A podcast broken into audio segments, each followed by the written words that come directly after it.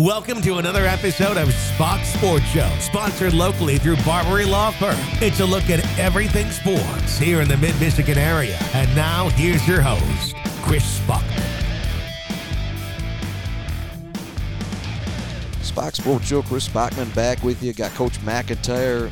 I don't even know if I want to call it the hot seat for you at this point. I mean, I, I, I think I think I keep it pretty cool for you. And when you have a 42-14 win, a second one in a row, that's going to kind of you know cool things off. I guess I'll also say, how did that feel? You have two 42-14 victories in a row. Yeah, I mean, uh, we played well. Uh, it's it was a uh, you know tough situation, a long road trip. Um, there was a game before us, which is unusual. Um, you know that kind of stuff, and um, so uh, I thought we handled all that real well, and and we we played for the most part pretty well. Yeah, I got thrown for a loop myself, even you know with the late start. It was that that game got over, and I thought, you know, I'm going to have a half hour. You know, I had them uploading our last podcast to play if need be and everything. And all of a sudden, there was 15 minutes on the clock. I said, Justin Thor- Thorrington from T said.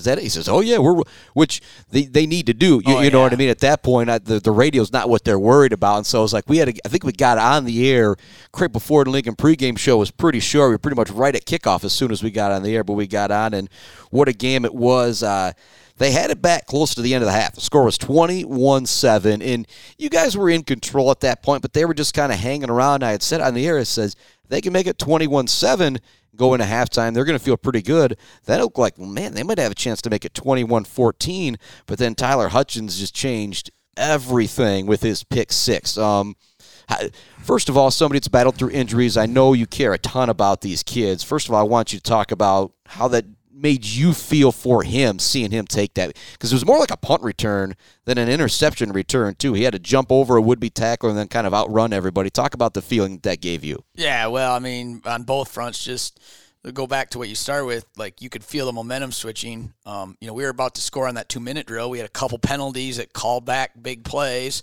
We had a touchdown call back, and then we throw that interception, and they get the big long return, and you're thinking, oh my gosh, we had a chance to be up 28 7. Now it's going to be 21 14, and they get the ball to start the second half. Like that was the thing. And then Tyler makes a huge play. I mean, huge play. Um, so instead of the game, that was the feeling of that was a big sense of relief. And then, yeah, just for Tyler, I mean, he's a grinder. Um, you know, he's just a tough, hard nosed football player who's been with us since he was a sophomore and done a little bit of everything.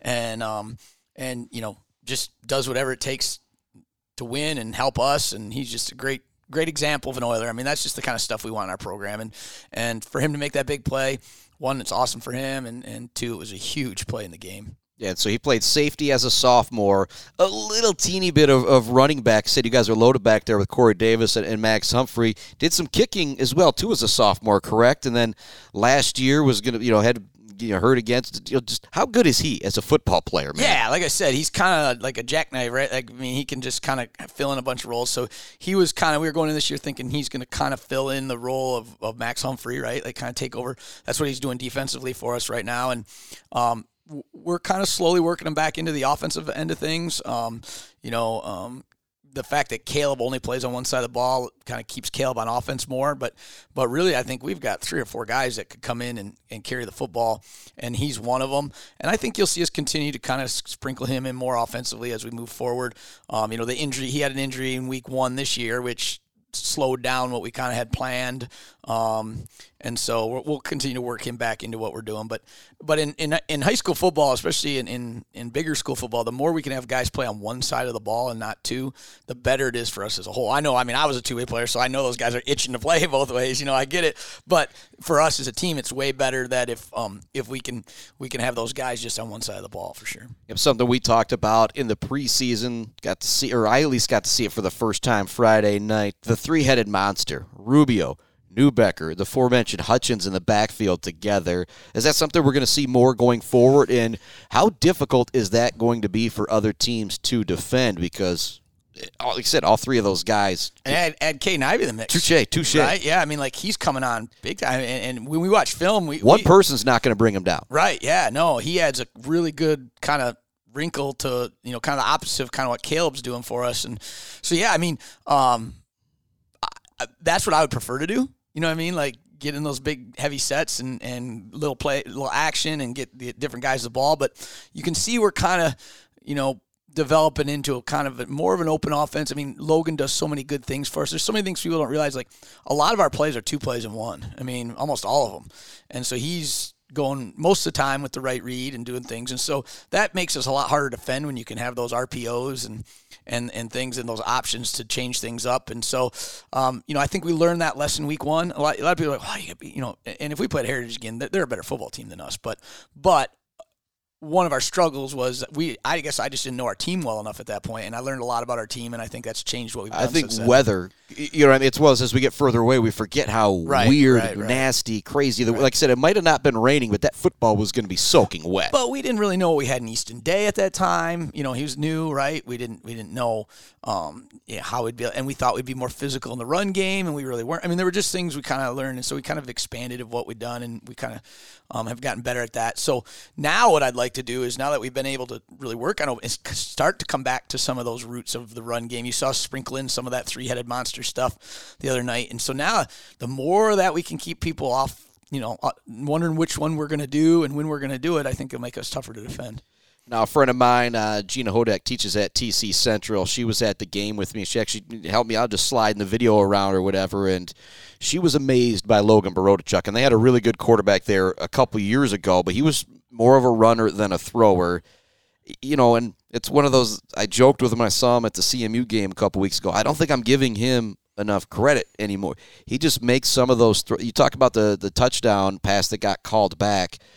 That was a, a throw 40 yards down the sideline. And in high school football, the two safeties don't really go towards the sideline that much because you don't have to worry about that type of arm strength. But man, I just remember she looked over at me one time and was just completely wide eyed. And I says, I, I told you, he's Division One court. He's playing at you know our alma mater, CMU next year. Yeah, no, uh, uh, Logan has really. I mean, he's developed every year and he's continued to do that. And and he just. I think things have slowed down for him a little bit, and so he sees the field really well. And he's got command. He's got a great arm, right? I mean, like he makes throws that I've had very few quarterbacks that could make. Um, so that's big for us. And now we're starting to develop some guys that can go get it, and um, that's going to make us even better offensively. And so, um, so yeah, I think it's it's it's it's it's fun to watch the confidence start to grow in our offense. I think that's one thing. I don't know. Did we punt on Friday? I can't remember. Um, No, maybe I don't one? think you I don't did. know. I don't know, but um, I don't. I don't think because you had that one turnover on downs where yeah because you was kind of in no man's land a couple times. I don't think you did. Yeah, yeah, and so um, you know, I mean, we're being real efficient offensively. I mean, it was uh, the one interception he has to own that one right before half a little bit, but the other one's a tip ball, and that happens in games. And um, so, yeah, I mean, we're, we're doing good. We're doing good things, and, and teams are going to have to defend us. I, it's interesting now. I sit there and think, all right, I watch the film of the team we're going to play. And I'm like, man, I got a feeling they're going to try to do something a little different because they know how well we throw the ball. Because you don't run into teams that throw the ball really well in high school football all the time, and so you're you're more geared to stop the run. And so um, that's why we got to continue to work on our run game, which improved a lot, I thought, last week, um, because it just we got to make it hard to defend us. Yep, and I feel like the credit, you know, for Barodachuk that I don't think I give him sometimes. I think the same kind of goes for the line.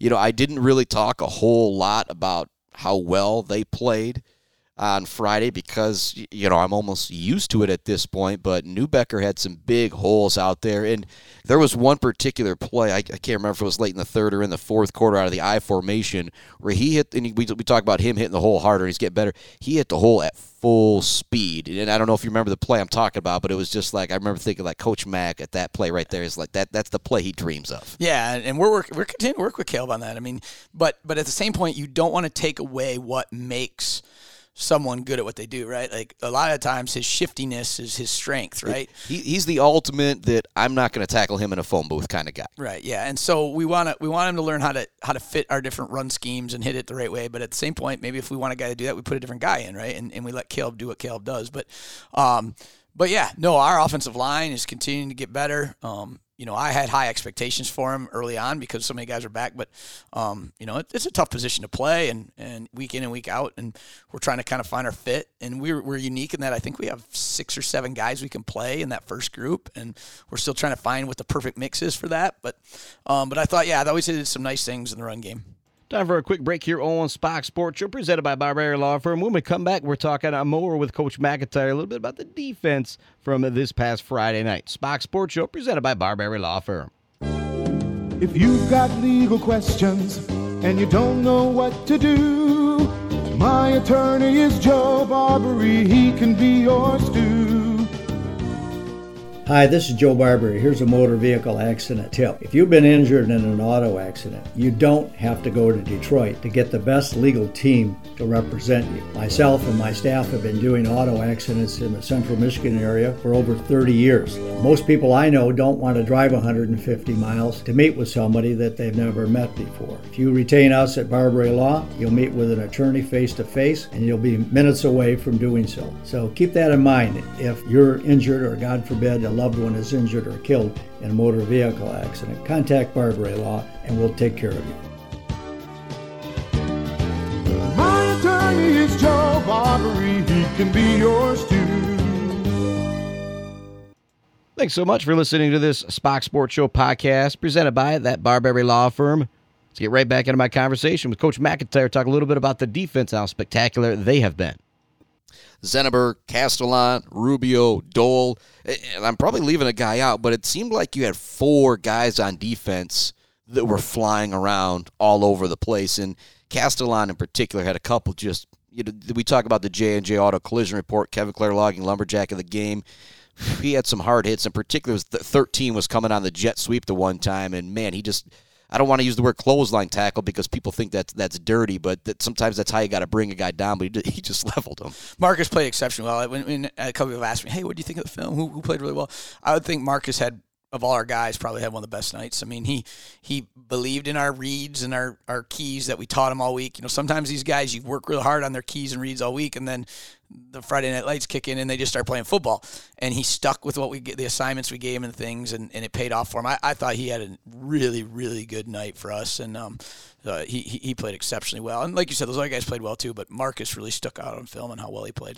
Yeah, it's you know when there's that pile number 28's getting up out of that pile every every single time and, and, making some open field tackles as well. The two Bay Cities on deck. Um, Bay City Western coming up this Friday.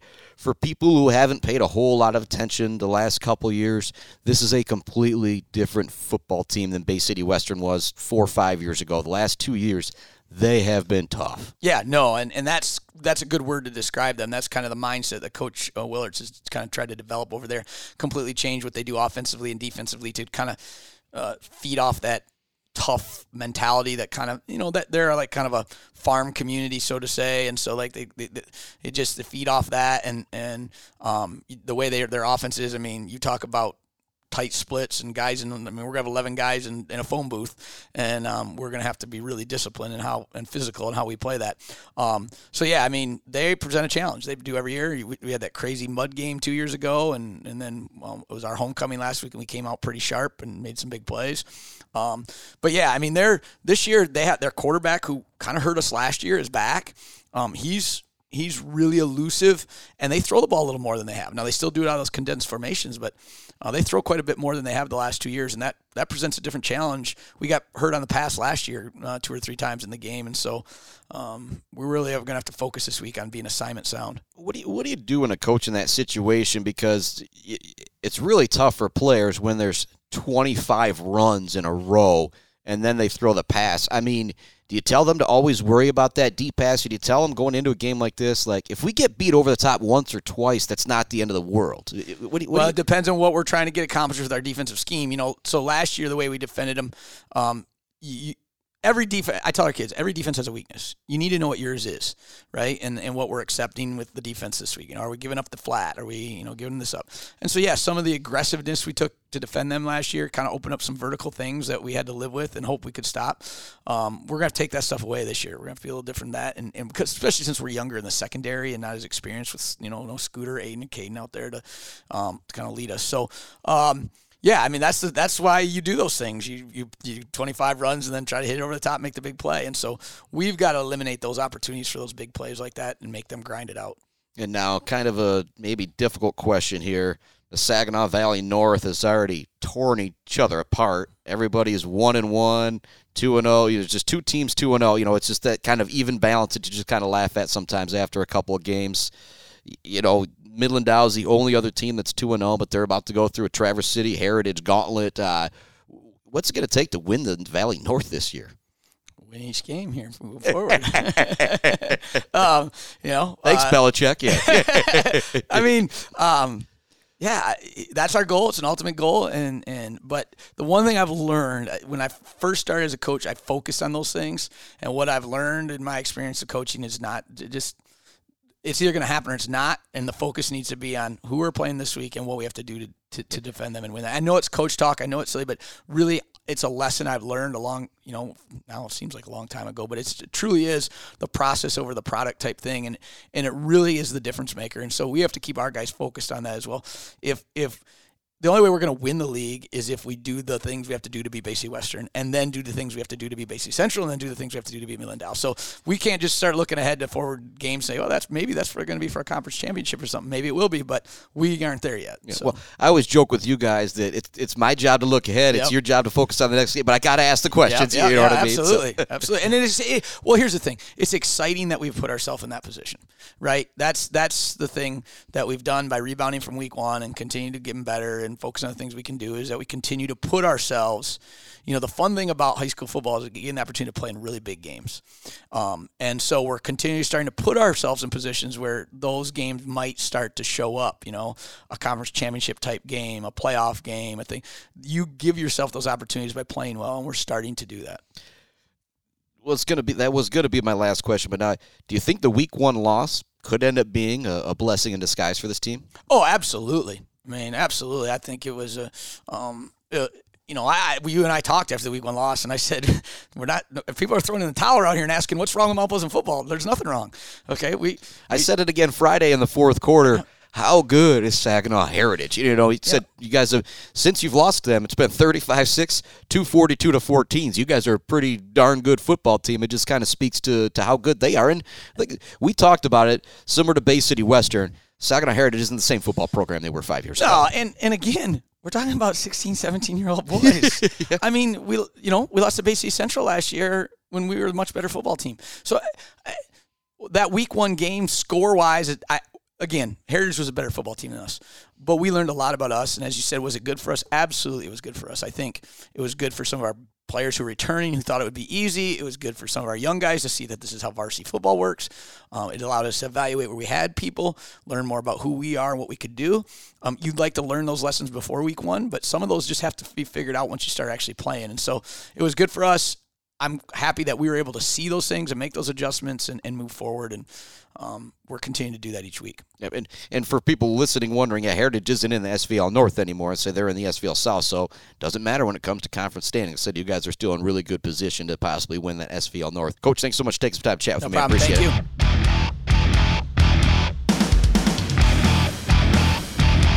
Thank you for listening to Spach's Sports Show with Chris Spachman, sponsored locally through Barbary Law Firm. The views and opinions heard on this podcast do not necessarily reflect those views and opinions of Latitude Media, our sponsors, affiliates, and My 1043 or Buck 92 Radio. Check out our website for even more podcasts from around the area. Just go to mymichiganpodcast.com. It's podcasting that matters.